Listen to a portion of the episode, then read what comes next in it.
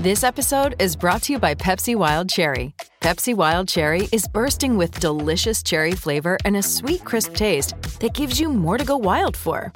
Getting wild may look different these days, but whether it's opting for a solo Friday binge watch or a big night out, everyone can indulge in their wild side with Pepsi Wild Cherry. Also available in Zero Sugar. So grab a Pepsi Wild Cherry and get wild.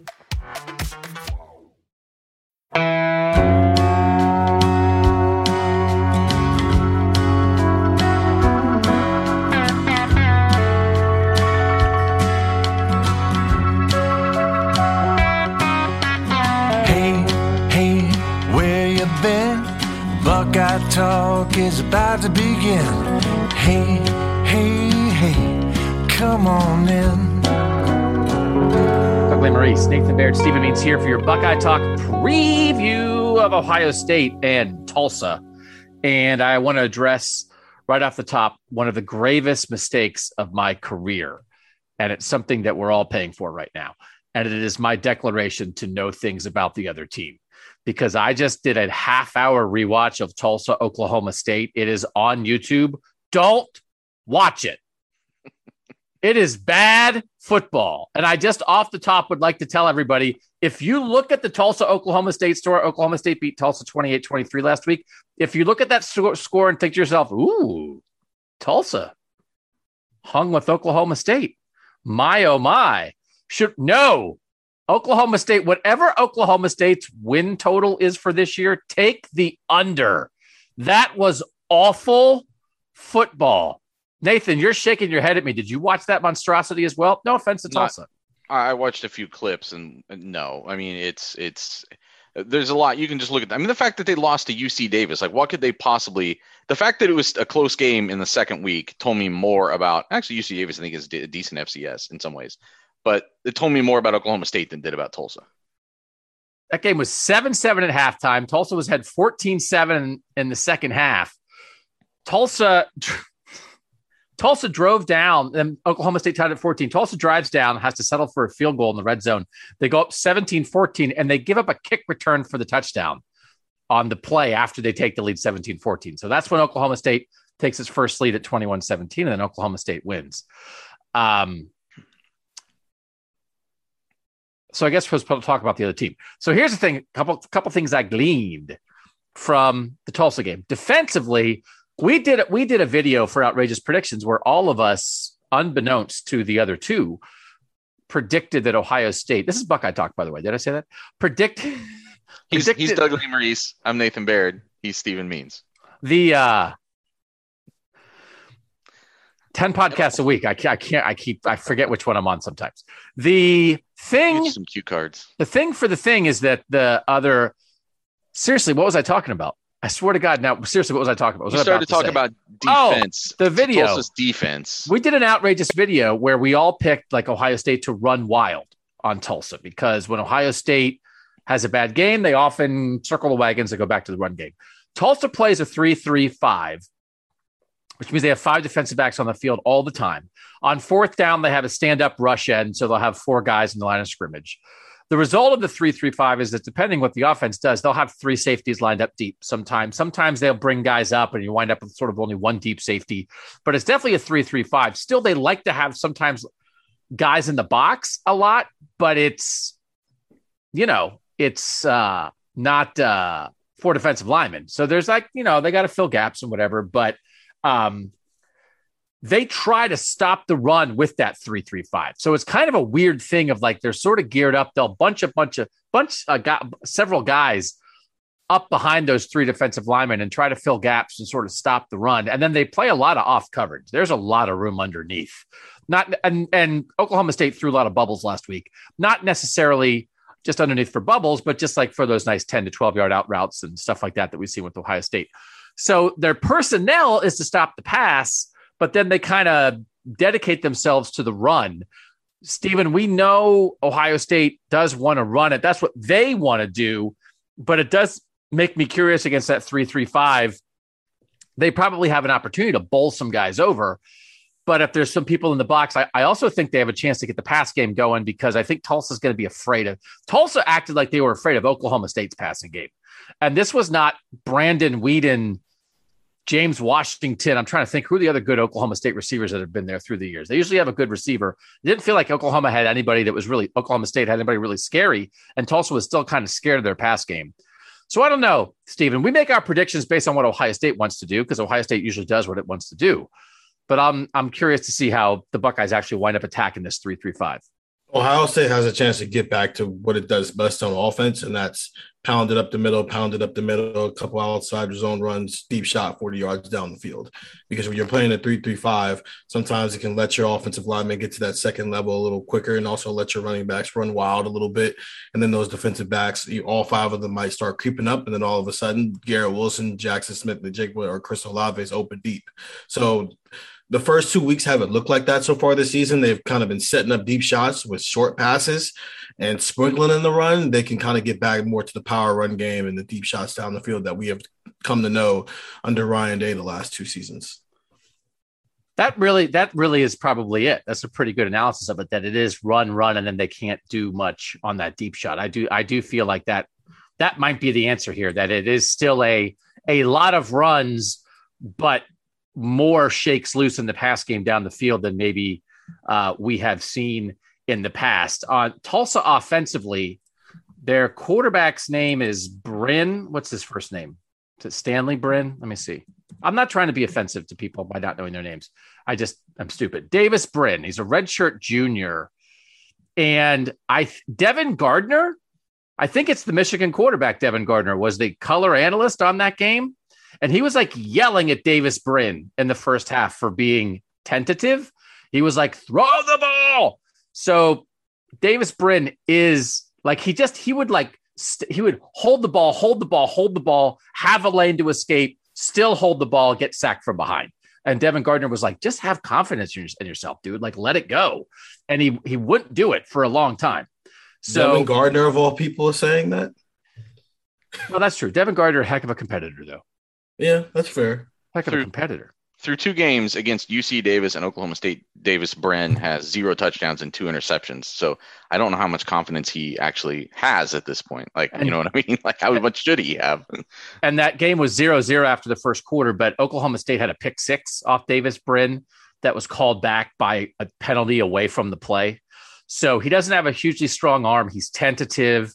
And Nathan, again, this feels like a little bit of a get right game for the Ohio State defense. I think there's a chance for them to get after him up front and with blitzes or whatever, but really attack this quarterback without a lot of fear of, well, if he escapes, he's going to do something. Because maybe you had that fear with Anthony Brown, who's a veteran at the very least.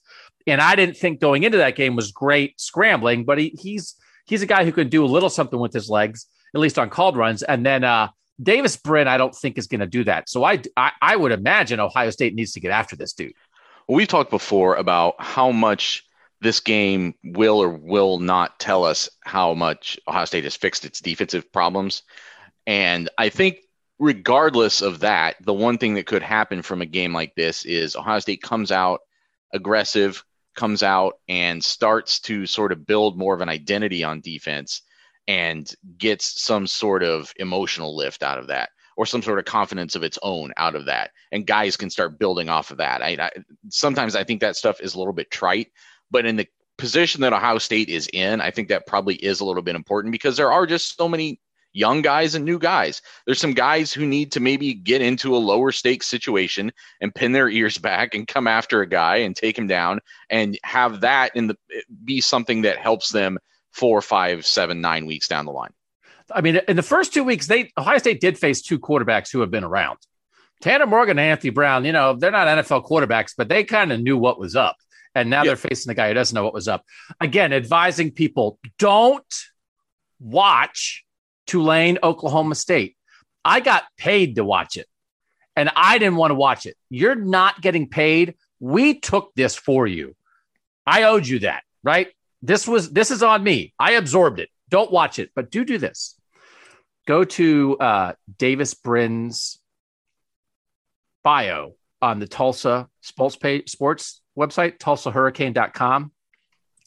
I found I have a very hard time viewing Tulsa fairly because on Friends, you know, those snarky jerks from the 90s. One time when I was in, one time I went to Vegas, my senior year of college. We went, instead of like spring break for senior year, first at, at spring break, we went at Christmas. Me and a bunch of my friends went to Vegas, and it was right, it was the first year that Friends was on TV. So, like, I'm the same age as the Friends people. And we were, uh, we were in like the worst casino on the strip and we were in the worst casino on the strip, and Matthew Perry was in there. And we're like, oh, it's that guy. It's that guy from the show. Who's the thing? It's that guy. The guy, the thing. It's that guy. And it was like, that's how it was like, that was how new it was because we were in like the casino with like 75 cent chips. You know what I mean? Not, not tortilla chips, but like chips. I, I hope you're not besmirching the Imperial Palace. I love the Imperial Palace, but I'm telling you, a TV star shouldn't be in there. I, Is that where you were? Is that really where you were? that's the only place we stayed in the 90s. Was the of Imperial course it was. The first like five times I went to Vegas, I stayed at the Imperial Palace. R.I.P. Imperial Palace. It's like forty nine dollars a night, but it's across the street from Caesars. so it's like it was what- perfect. It was perfect. It was everything you could want. But Matthew, there's a Denny's in the Imperial Palace. Why is Matthew Perry in the Imperial Palace? I'm fairly sure I saw. I don't remember who it was. Some other like fairly big actor walking through the Imperial Palace one time with like an entourage. So I don't know. I don't know. I guarantee, like two years later, I know Matthew Perry was not in the Imperial Palace. He was standing at Caesars across the street. But anyway, there's a there was a, a storyline on Friends where Chandler. my my in-laws would do this to my wife. My they like didn't watch uh Seinfeld when it was on originally. So they would watch it like in 2006 on a rerun. And then my my father-in-law would say to my wife, like, hey, did you see the Seinfeld where this? And it's like, it's 25 years old. it's 25 years old. So now I'm explaining plot lines from the 90s. But they had a plot line where, where, where uh, Chandler fell asleep in a meeting and got reassigned to Tulsa. And it was like Tulsa was a stand in for like worthless middle America, those snooty jerks in New York. So I have a very hard time like hearing Tulsa and not thinking of that snarky jerk Chandler. But I would direct you to Davis Brin's bio page because in his photo, he looks like Tulsa Mark Sanchez. That like Mark Sanchez is at USC, and like Mark Sanchez in college is he's the man about town. He's throwing touchdown passes, ring a ding ding. He's Mark Sanchez. And then this is like Tulsa Mark Sanchez, right? That it's like he's got a little curly hair. I'm not making favor. He's a handsome guy, but that's what reminds me of Davis Brin, Tulsa Mark Sanchez. So listen, Mark Sanchez ripped Ohio State's defense apart in 2008. So maybe I shouldn't say that. All right. Are we done analyzing the game? I don't think that there is a guy. Shamari Brooks is their other running back. We, I talk, I said uh, Demeric. Is it Deneric or Demeric Prince? I don't want to say it wrong because he's a Um, he's a good player. It's uh Deneric. D E N. E R I C. Deneric Prince is a guy who I said would run for 100 yards in this game. Shamari Brooks is their other back. He actually has a little scoot. I thought I thought he was interesting. He's a senior. He's a little guy, 5'8", 194. Like I'd watch out for him. There wasn't a lot else. There were some plays where Tulsa's offensive line was just like, what? And there was an Oklahoma State guy in the backfield. So it didn't feel very problematic on either side of the ball. You know, they had one of they had the best linebacker in the country last year, Zaven Collins. He's gone. So no offense to anybody there, but like I think you can look at that score, Nathan, and if that's all you know, Ohio State fans, especially the Buckeyes, with the defensive problems they have, you might be worried. I don't think there's anything to be worried about, Nathan. Do you agree with that? Yeah, I, I'm as will be reflected in the score that I'm predicting. Um, if if it's anything resembling that score, then um, I mean, it's, I don't even know what to say. You're we're at like catastrophe levels if if if Tulsa and Oklahoma State are playing a similar score to what Tulsa and Oklahoma State did last week. Stephen, did you did you punish yourself and make yourself watch any Tulsa highlights this week? Were you smart enough to avoid it? I watched enough so we could do this podcast. Okay. Um, yeah. Anything to add on the Tulsa side? Is there anything that we missed? I don't feel like there's a much that I'm not being dismissive. I mean, I am.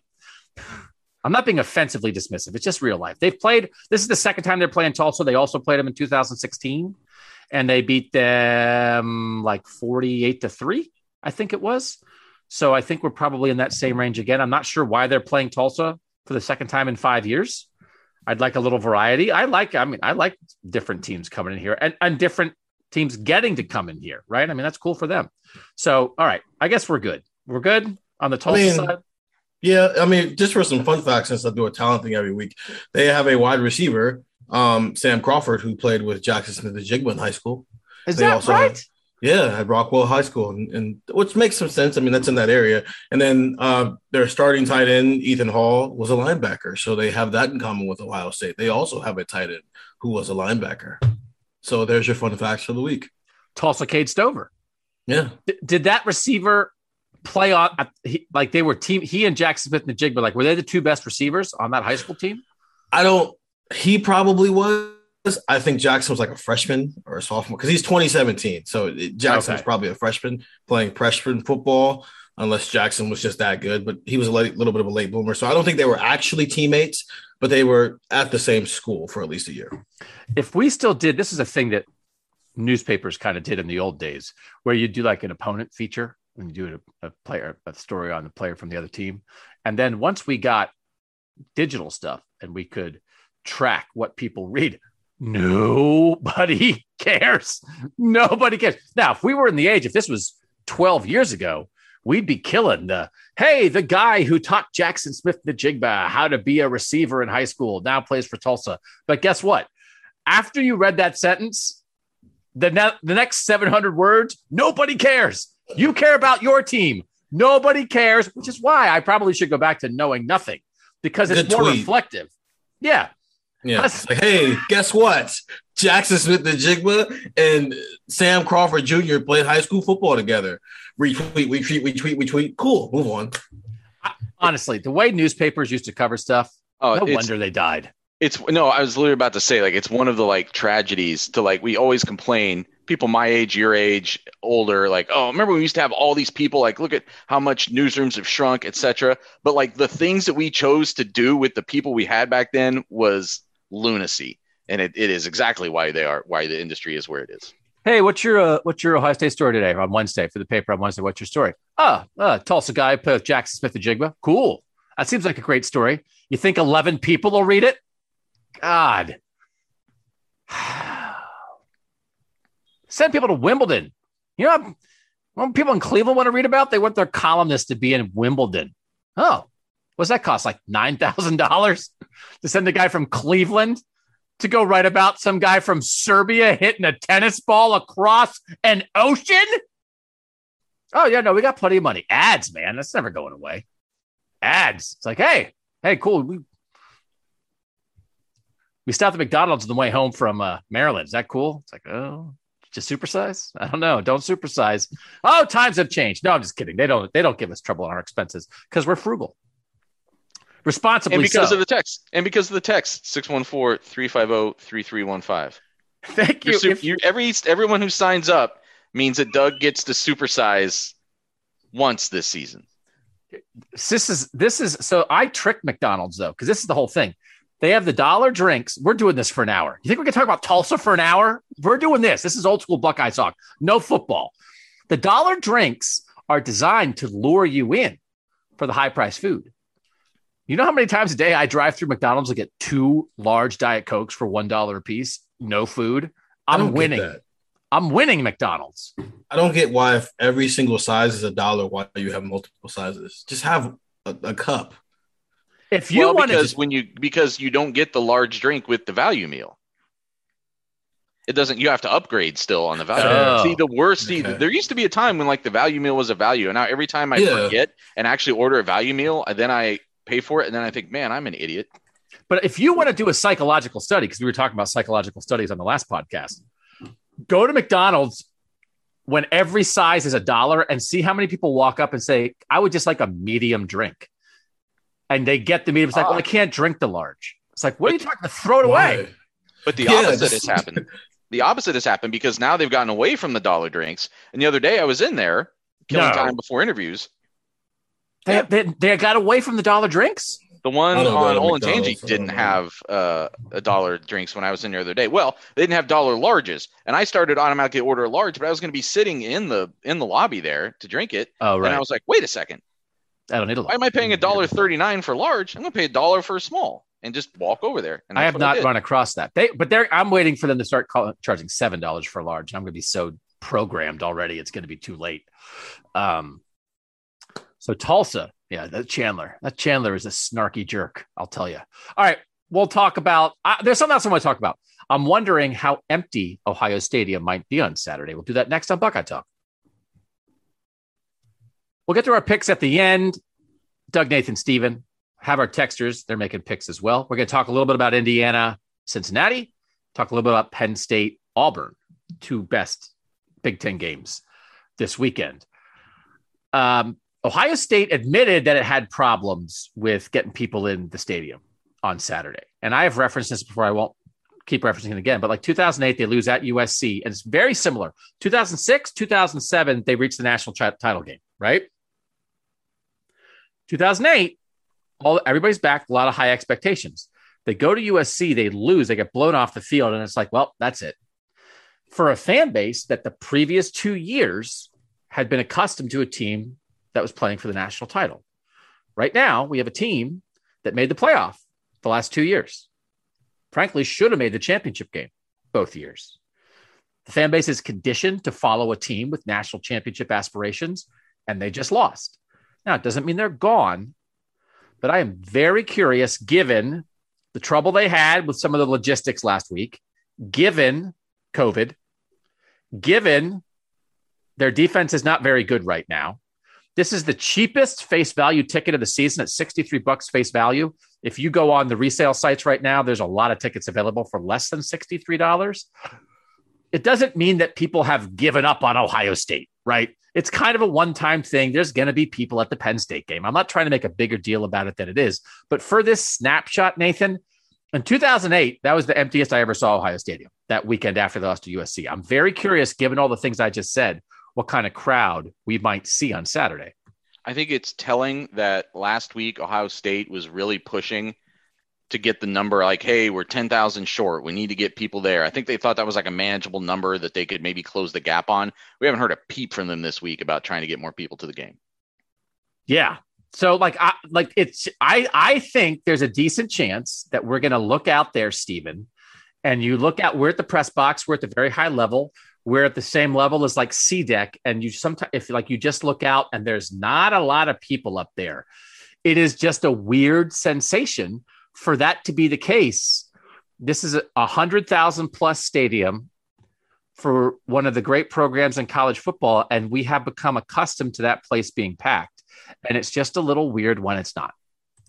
Um, and I don't know how much the loss has as much to do with this specific one. It matters a little bit, but it's also. Oh, I disagree with that. People I, get I, very sad after a loss. It is, but it's but it's also the additions of like there's a lot of construction going on, so it's annoying to get to Ohio Stadium right now. You mentioned the new the way that they're doing. T- it's all this other stuff, and we lost. I'm definitely not going to the game this time. I, I feel like some of this logistical stuff they could have used last year to try to figure out since it was only parents in the stadium. So that's on Ohio State for not doing that.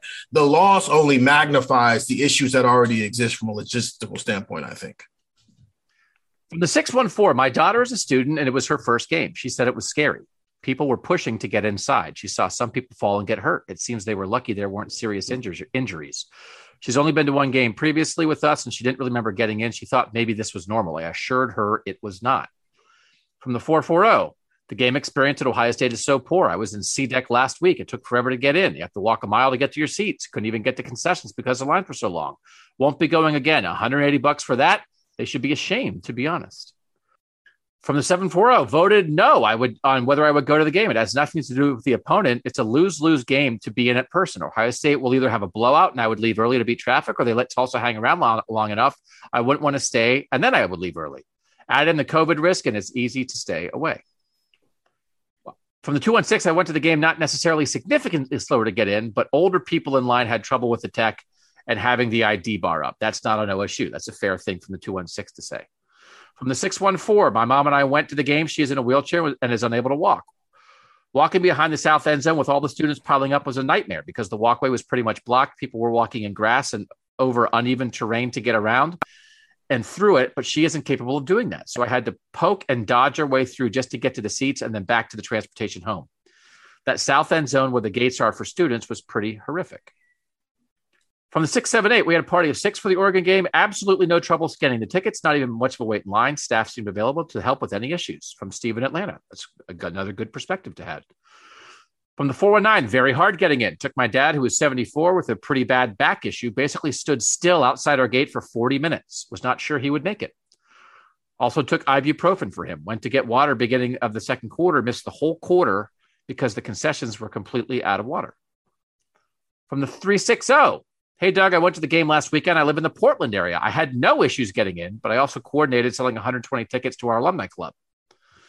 I did not like the fact that they charged different prices based on the opponent.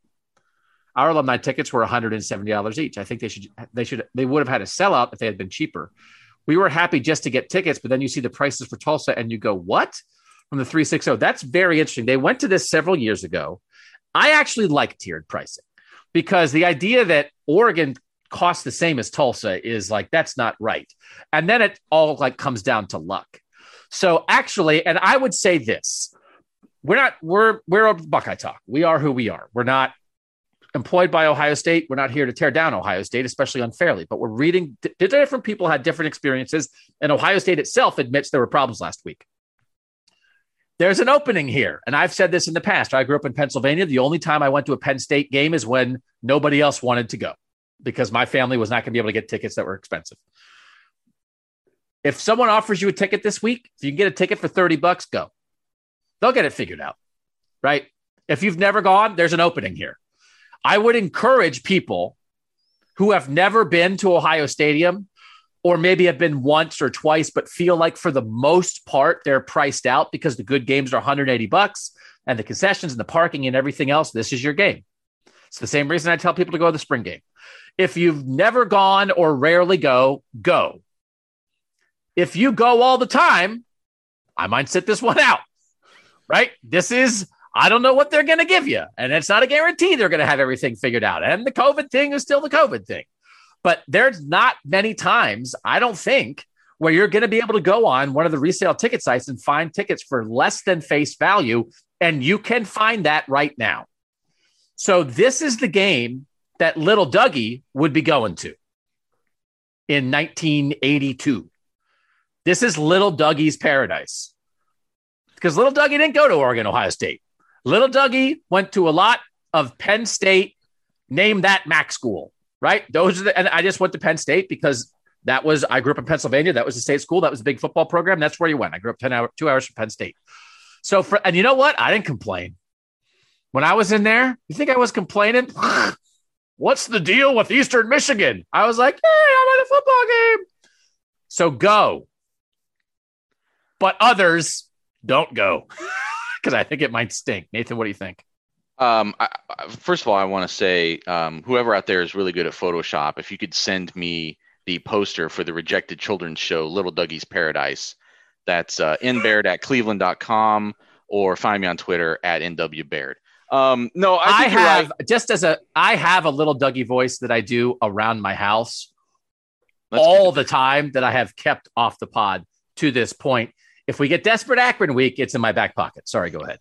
uh, I, it, it is, you know, it, I, I understand what the what the texter was saying as far as if the prices had been lower, they would have had a sellout, and that's an interesting juncture that Ohio State is at for a game like that Oregon game, where they are balancing kind of giving up the sellout in order to recoup more ticket sales overall, right?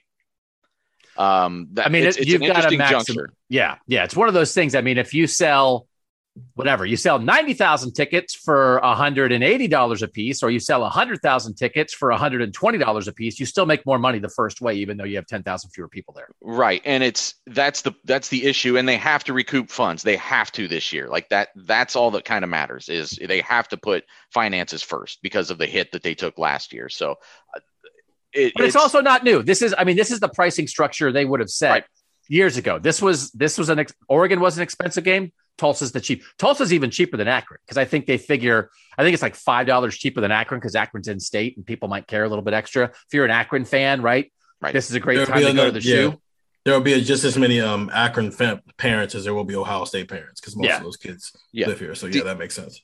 Decent uh, Oregon crowd actually last week. I thought you definitely saw some big patches of green in Ohio Stadium last week. I would not expect a big traveling contingent for Tulsa. From the 980, I was at the game last week, got to the shoe at 1130. Normally plenty of time to watch the band, national anthem, etc. We waited in a mass of hundreds of people to get in. Missed the opening drive and got in at about 1220. I'll add the mass group of hundreds of people was more harmful COVID-wise than just having paper tickets. It was such a fail. I live out of town. I'm having a hard time selling my tickets for Tulsa and Akron, both listed online for below face value. From the 267 as season ticket holders from the Philadelphia area, our perspective changed after the Oregon loss regarding the commitment it takes each weekend. This is interesting. This would be an interesting story at some point. Season ticket holders who live far away, who it's one of those, a lot of people, I think maybe you're you're a student or you start off and you have a job in Columbus, you're from Columbus and you get the season tickets and then you don't want to lose them and you move, but you keep them and you say, well, we'll try to get back for four or five games a year. But if they're not that good, what's the point? I'll just take the loss, try to sell them online. It's still worth it to me, you know, to be able to go to the Michigan game and make sure I have a seat, go to the best games. Continuing from the 267, our perspective changed after the Oregon loss regarding the commitment it takes each weekend. We shifted from planning on attending five of seven games to now two of seven games, Oregon and Penn State. A Big Ten championship opponent that is a worthy one might sway us too. In comparison, we attended seven total games in 2019 with over 6,000 miles driven. Attending back to back losses, Bama in the national championship and now Oregon, makes it tough to justify this year. It's a fluid situation, but it isn't looking promising. I'm getting some 2018 vibes with our expectations. This is very interesting to me. My gosh, this is valuable to us to have you guys in the tech subscription as our focus group. From the 414, Drove in from New Jersey for the game last week. We entered through the Northwest Gate around 11:30. It was crowded and slow, but didn't feel much slower than past years when they manually patted everyone down. You'd think the technology would make it faster, though. We're driving in again tomorrow and paying the 63 bucks for Tulsa. At least we'll see a win this time. And this is the thing. This is one of those things. I think it's interesting to get all perspectives. There's no consensus here. Like you couldn't write a story that's like yeah. all fans angry and staying home. You couldn't write a story that was like all fans think it's fine, no big deal for tickets. Like it's people are viewing this different ways based on their experience. But I think Nathan, the idea that, and I don't know this for sure, and I, and I would ask, we should ask this sometime. My impression over 17 years of this, I think people get frustrated with the parking. Sometimes you get doinked around. I think with your parking passes as season ticket holders, and there are times, listen, they're going to get you. Sometimes they're going to get you, and if you're loyal, they're going to know that they're going to push it on how much they're going to hit you for because they know you'll kind of pay anything. So I'm not I'm not making light of that. I know that big corporate football sticks it to the fans a decent chunk of the time. I understand that. But I do think most of the time it's a good game day experience at Ohio State.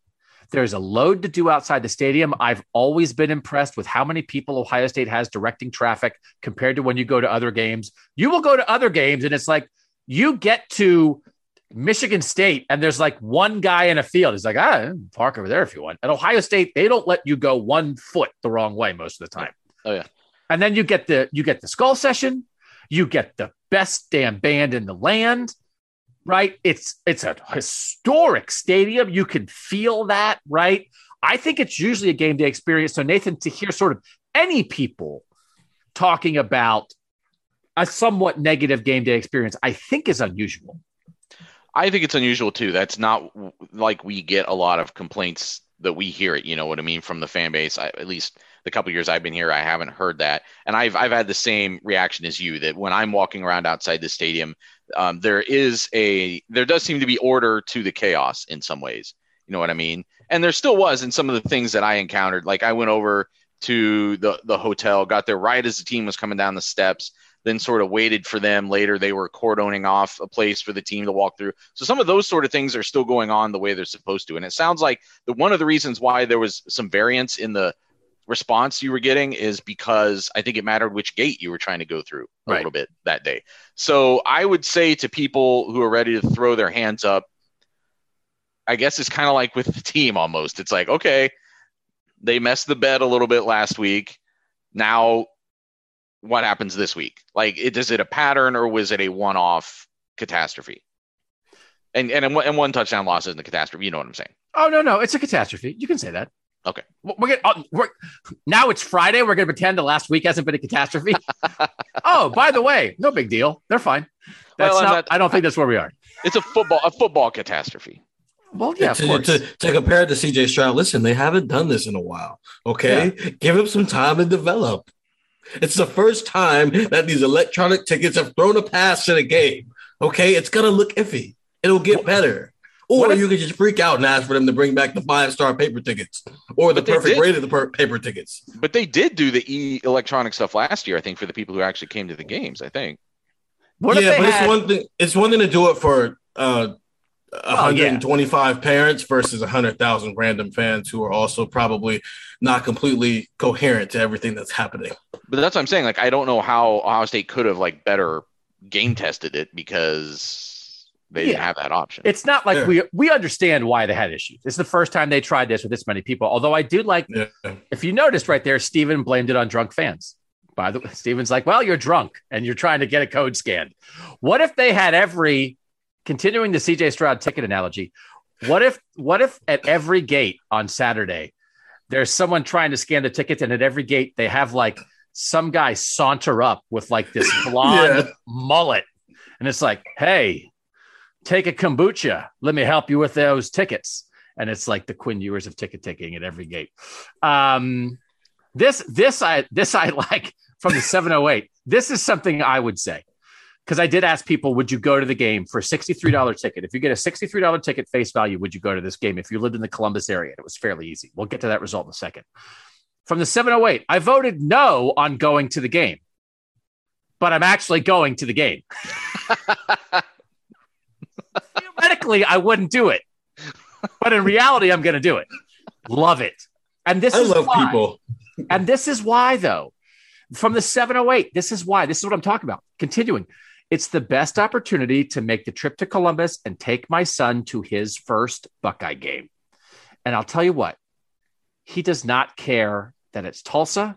He does not care that Kerry Coombs is beleaguered. He doesn't care that they lost last week. And he doesn't care if the ticket scanners were a little problematic. He's going to the shoe, man. That's worth it. That's great. I love that. I, I just would encourage all these other people to do the same thing if you haven't done it. This year is Outback Bowl 2022 for the Buckeyes from the 813. Also, that get ready to go watch in person the future Outback Bowl participants. They're not really gonna, they're not really really have that. What else? I think uh, okay. From the 404, flew from Atlanta to go to the game. The logistics were a disaster. It took us 45 minutes to get into the into gate 22A. No staff was there to ensure orderly procession. Then you had people who had to knife through the line sideways to get to the south stands. I can't believe they had that almost two years to plan, and that was the best they could do. Inside the stadium, the lines for concessions and restrooms were easily 15 minutes plus. I left at halftime to get a drink and go to the bathroom, and it took so long I missed the 77 yard touchdown run. Oh, and they ran out of cold beer, so they were serving warm beer. Just a total disaster. It was as if it was as if someone came to the athletic department on Thursday of that week and said, "Hey, you have to host a football game on Saturday," which is like not at all what they do. They plan this stuff to within an inch of its life. They have meetings about meetings at Ohio State, right? Which is I, I'm just saying, like it's it's surprising that they got caught in this situation. Um, from the 614, I just got two tickets off Ticketmaster for $20 each. Insane. I usually only catch a game in the shoe every few years, and I went last week, but who can pass up that price? Plus, I had never been to a loss before, and so I got to get that taste out of my mouth. Okay. I I think we've covered. I'm intrigued by it.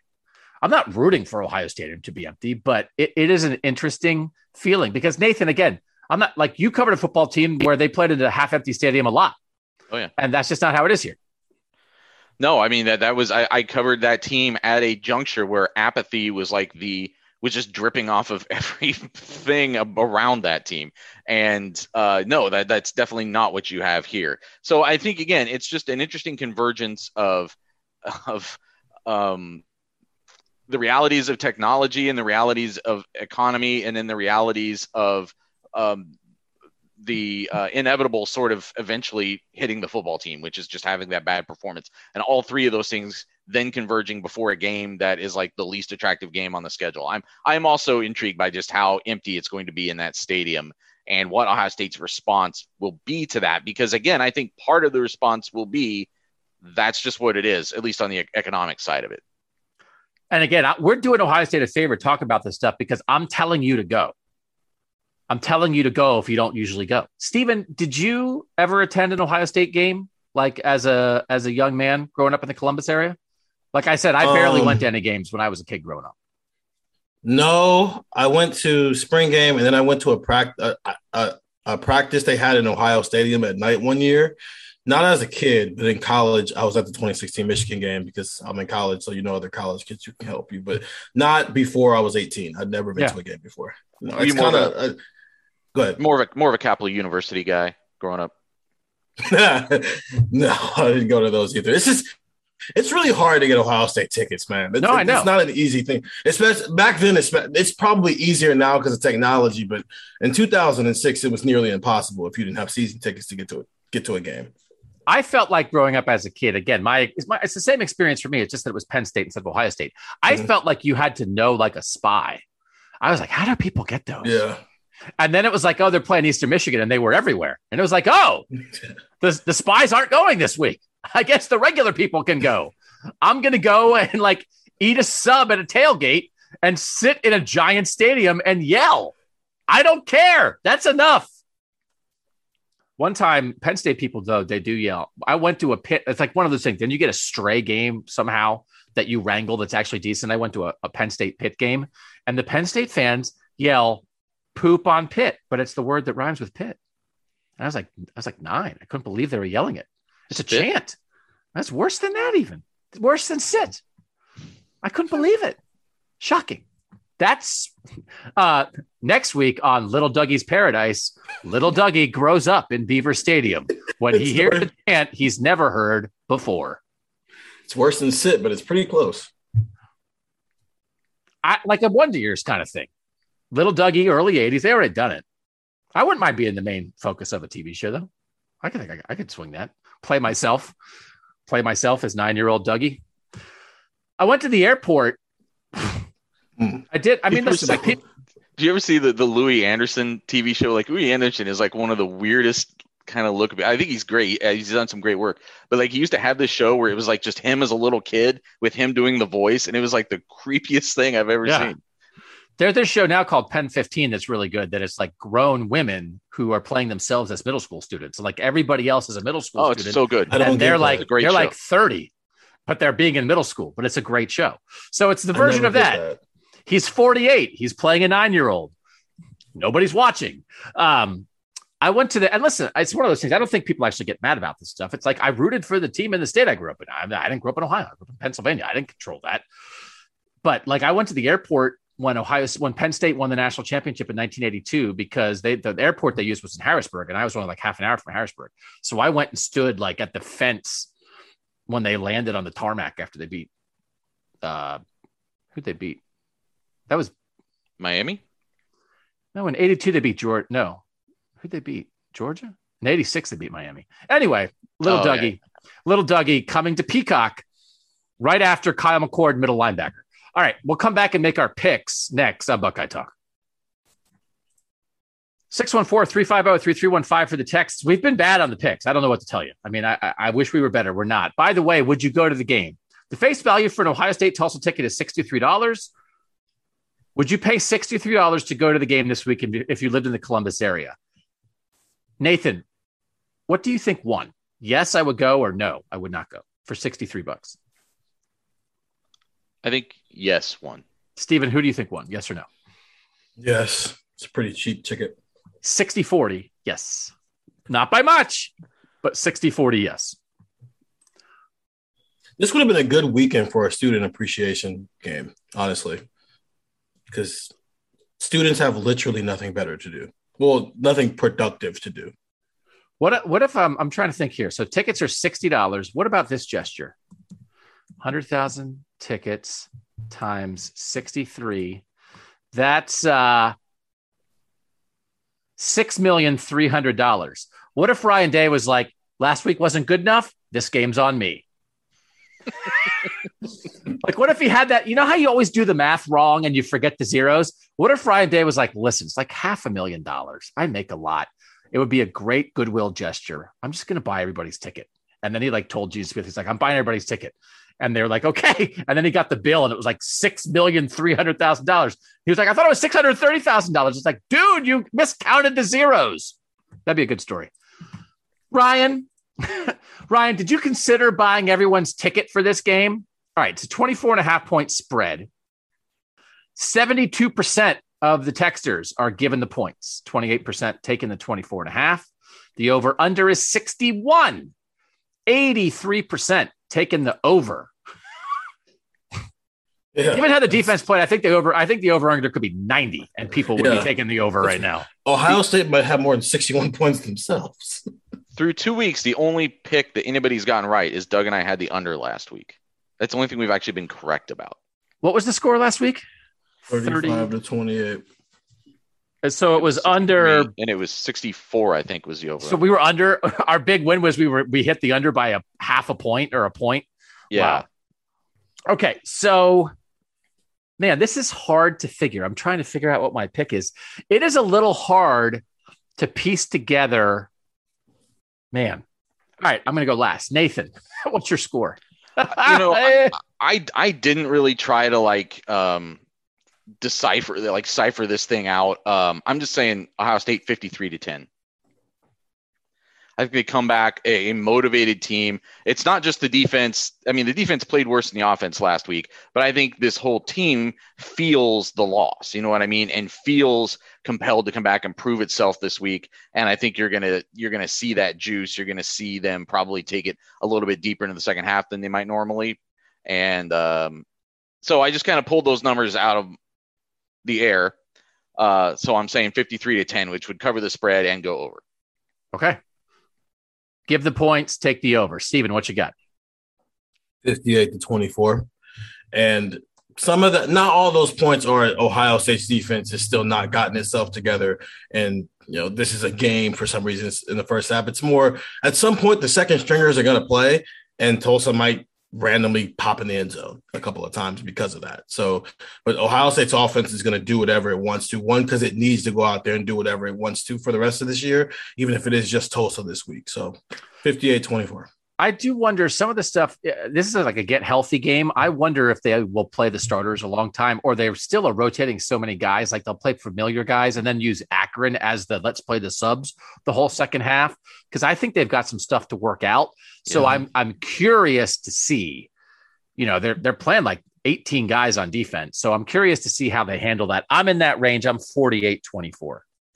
So I'm basically practically the same as Steven, just 10 points fewer for the Buckeyes. That is uh, three overs, and that is three examples of no, I'm not, I'm not. God, I did it by accident. No, the over is 61, isn't it? I know, but I'm I'm taking He's Tulsa. Yeah. I'm taking Tulsa. I'll take Tulsa. Oh, you're taking Tulsa. Okay. I'm doing this because Chandler is such a snarky jerk.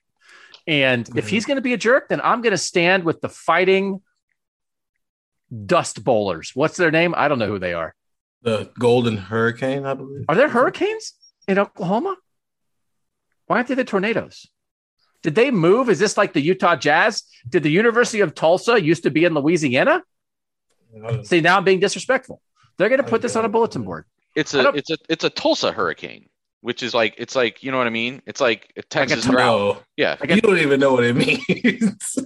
I, really, like a Tulsa Mark Sanchez. I mean, it's not like a real. It's like, but it's like a Tulsa hurricane. We're so disrespectful. I don't mean to be disrespectful. It's just, it's. I mean, Tulsa's getting a lot of money. They'll be fine. Good luck to Tulsa. What's their mascot? That's the real question. No, the Golden Hurt. Well, yeah. Oh, how does that? How does their mascot come like to life? vane. yeah, Captain Cane is their mascot. Captain Cane? Is he? A, is he a giant chicken finger? No, he's a giant tornado. Honestly, we're at, Oh, wait, no, he's not. Oh my lord. Hold on. This we is are at this- the point where if they if they just came out and there was a giant chicken finger running around, that would make more sense. look up see it. Captain Cane. Okay, look up Captain Cane when you get a chance. This is No, the most- describe it. Describe it. he looks like um a, a you ever um he looks like you know those children's uh, cartoons on like PBS. Yeah. He looks Little like a Dougie's super- Playhouse. yeah, he looks like one of those superheroes. It's so bad. Hi, everybody. It's That's my Mickey Mouse voice. He looks like someone. Hurricane. He looks like Just- someone from one of those movies about like regular people who think they're superheroes and like make their own costumes. his thigh muscles are ridiculously weird.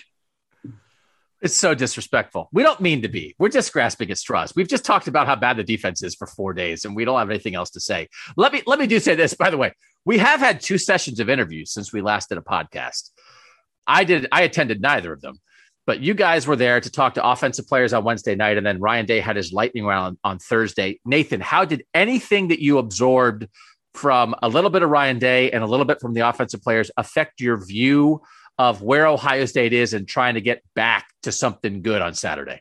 Well, I mean, Ryan Day today still just keeps hinting. This is today, as in Thursday when we're recording this, the day we talked to him, definitely hinting that something is coming on defense, but wasn't being specific. He said that they were going to wait until after practice and then decide who was going to call plays, but he did say that they're probably making a change as to where people are. And as we talked last week, Kerry Coombs has been on the sidelines ever since he came back to be defensive coordinator. I would, the way he talked, I would expect him to be in the box this week. Now, I, uh, what are the world now? How many people can be in the box? Isn't there? You can only have certain a certain number of people actually up there on the headset. I think you can have multiple people up him, there, though? but yeah, I think you can have other people up there, but only certain people could be on the headset, something like that. So it could would both him and Barnes potentially be up there, or do you have to have No, Barnes well, down? I would I would imagine the point is if if Coombs goes up, Barnes comes down, and they switch spots. What That's other assistant coaches too. are up there though? Because uh, But you Al could Washington's Fleming on the up field. Okay, I mean, I was because Al Washington's on the field, and so is obviously Larry is on the field yeah. as well. You so could, I think you can have two up there, but yeah, maybe there's headset stuff. I don't really know, but I think they've had multiple guys on the same side of the ball in the box before. So but anyway, that's that was like the biggest change that he would even come close to confirming. He also talked about um, confirming some speculation been out there as far as Ryan Watts. We talked about that earlier this week, getting some time at safety. Court Williams um, was another guy he mentioned in free safety as we had talked about him earlier this week. Although I saw him coming off the practice field the other day and it looked like he, I don't want to start a thing. I just looked like he was walking a little weird, but it could have just been my imagination. that he tore his might- ACL. Yeah. No, No, no, didn't don't say that. ACL. Edit No, that out. God, You can't- No, No, no, no, no, not Oh, like oh, recently, like oh. like he's Yeah. coming off of a torn Yeah. ACL, Oh. and so he's not walking the same as he was before. it looks more like a yeah, like a like No. shuffling his feet than limping. That's all I, I was all I was saying there. But it did make me for a moment wonder, like, oh, is this why maybe he hasn't played as much? But we'll see how that plays out. And then uh, you drop Marcus Hooker's name as someone who could be rising back into the free safety conversation. So, um, I'm still really eager to see what they do with that long term. I would imagine that the people who were playing there last week are not the people that they would assume are going to be the best options for that on Thanksgiving. Okay. Two more games of interest. Cincinnati is at Indiana. Cincinnati is favored on the road by three and a half. Penn State home favored by five over Auburn. I found a there's an interesting Tom Allen quote this week that he was talking about how good Desmond Ridder is for Cincinnati and what a run threat he is, and that he stayed healthy. And he said that's hard to do. And Michael Penix is unfortunately Michael Penix is actually not does not run that much. He runs ten percent as much as Desmond Ridder runs. But Michael Penix had his previous two seasons ended by injuries: shoulder injury in 19, torn ACL in 20, and maybe he's not quite back to himself yet. But it felt like Tom Allen in that quote, and I didn't listen to the press conference. I read the transcript. I don't know what his inflection was. And as we've discussed on Buckeye Talk, inflection matters. Inflection matters. So I, he's the it read to me is a little bit wistful of like, man, they have Desmond Ridder. He's awesome and he stayed healthy. And like, my guy's not himself. So I think Cincinnati wins this. They're very similar in a lot of ways, actually. I mean, they're only 150 miles apart. Like, they are really similar programs, just in terms of like sort of doing what they really haven't done with defensive minded head coaches who are kind of getting after it, but then they've got some talented guys on offense to pull it all together. I think Cincinnati wins this somewhat easily. I would give the three and a half pretty easily. And it makes me think it's, you know, like that's like, uh, to, to me, a little bit, it's like, oh, I wonder what Cincinnati would be like if they were in the, the Big Ten. And I think like what Indiana is doing right now or did last year and the expectations they had right now. And it's like, I don't know. When Ohio State goes to Indiana, like I think that's what Cincinnati would be. Nathan. So I think it's a really, I do think it's an interesting game. even though the way Indiana has played so far it makes it a little less interesting than we thought going into the year.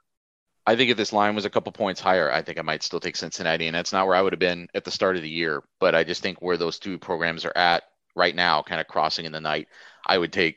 I think Cincinnati minus three and a half is pretty safe. Um, and, but I also do wonder if Cincinnati really is going to take Indiana's place somewhat in the program that will then complain about the goalpost being moved. Because if Indiana kind of continues on this sort of middling trajectory, they won't get as much credit for this win as they otherwise would have. Right. Ditto. Okay. So we're all on Cincinnati. Penn State is favored at home by five against Auburn. Stephen, I like it just it's possible the Penn State's pretty good. Like it's it's it's a lot on Sean Clifford. They've got a lot of other parts. Parker Washington was flashing last week. Like I like Parker Washington. We know just Jahan Dotson is like a real dude. Uh, on the college football playoff show, which I hope you guys, if you haven't ever listened to, we would love to have you give it a chance. It's context of all the best teams in the country.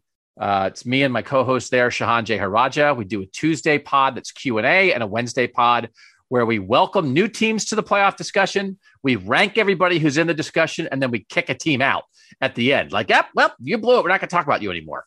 So, not to give it away, but go listen to the Wednesday podcast. We put Penn State in the playoff discussion because, like, I thought, like, that's not have they didn't have to wait to beat Auburn to impress me, Stephen. I think they've looked pretty good. Clifford's not great, but he's kind of gotten the job done. There's a formula for that, right? Like that was my I- Iowa State in the playoff formula. Brock Purdy just has to get the job done. He didn't get the job done against Iowa. Spencer Petras barely threw for any yards in that win over Iowa State for as Iowa's quarterback, but he kind of did what he was supposed to do. Clifford has weapons. Do what you're supposed to do. It's the kind of thing you say to a young quarterback. He's been there forever, but he's mm-hmm. just got a ceiling. Do what you're supposed to do. There's enough other dudes there. I, I, I do think Penn State might be pretty good. And this is a primetime game with a whiteout, and the Auburn gets to be the first team to experience that in two years, which is why it's probably five points and not maybe two and a half to three points. So yeah, I'll take that maybe Penn State's getting back to normal here, along with the aided of the whiteout. Auburn's never been up here before, never been in that environment before. That helps. Yeah, it'll be interesting. I mean, again, as we all know, SEC, SEC teams do not come and do this all that much. Mm-hmm. And Alabama's going to come and do it in Ohio Stadium. But I do think I, I, this is a tell us something game, Nathan. I think we will get a very good read on Penn State out of this game. I think Auburn is the exact right level of team to give us a read on Penn State. Because if Penn State takes care of business, it's like, all right, Auburn's good enough that that means something, right? No. And if and if you can't, but if you can't beat Auburn, it's like, all right, well, you can't beat Auburn. You're going to beat Ohio State, like you're going to be a real contender. I think this is the right team to test the Nittany Lions.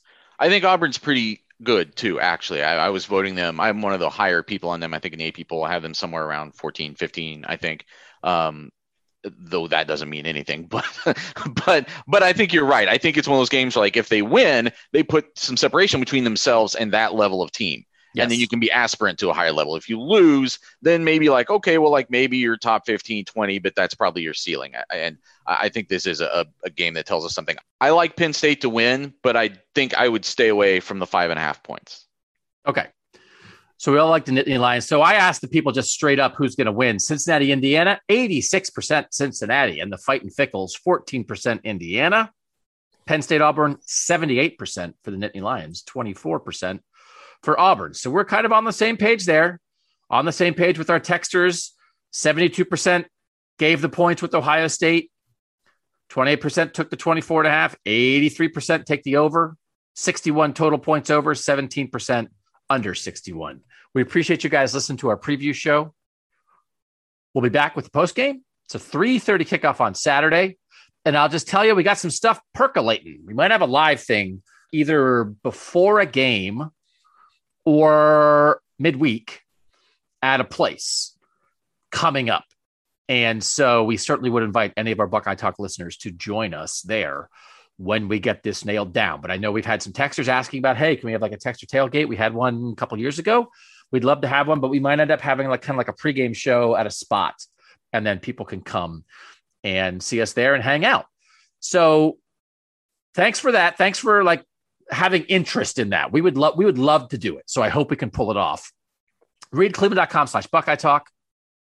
Drop a review at Apple Podcasts. Always appreciate your feedback. And make sure you're subscribed, right? Makes it easier if you're subscribed to the podcast. And then 614 350 3315 for the text. See you guys on Saturday. For Stephen Means and Nathan Baird, I'm Doug Lesmerises, and that was Buckeye Talk.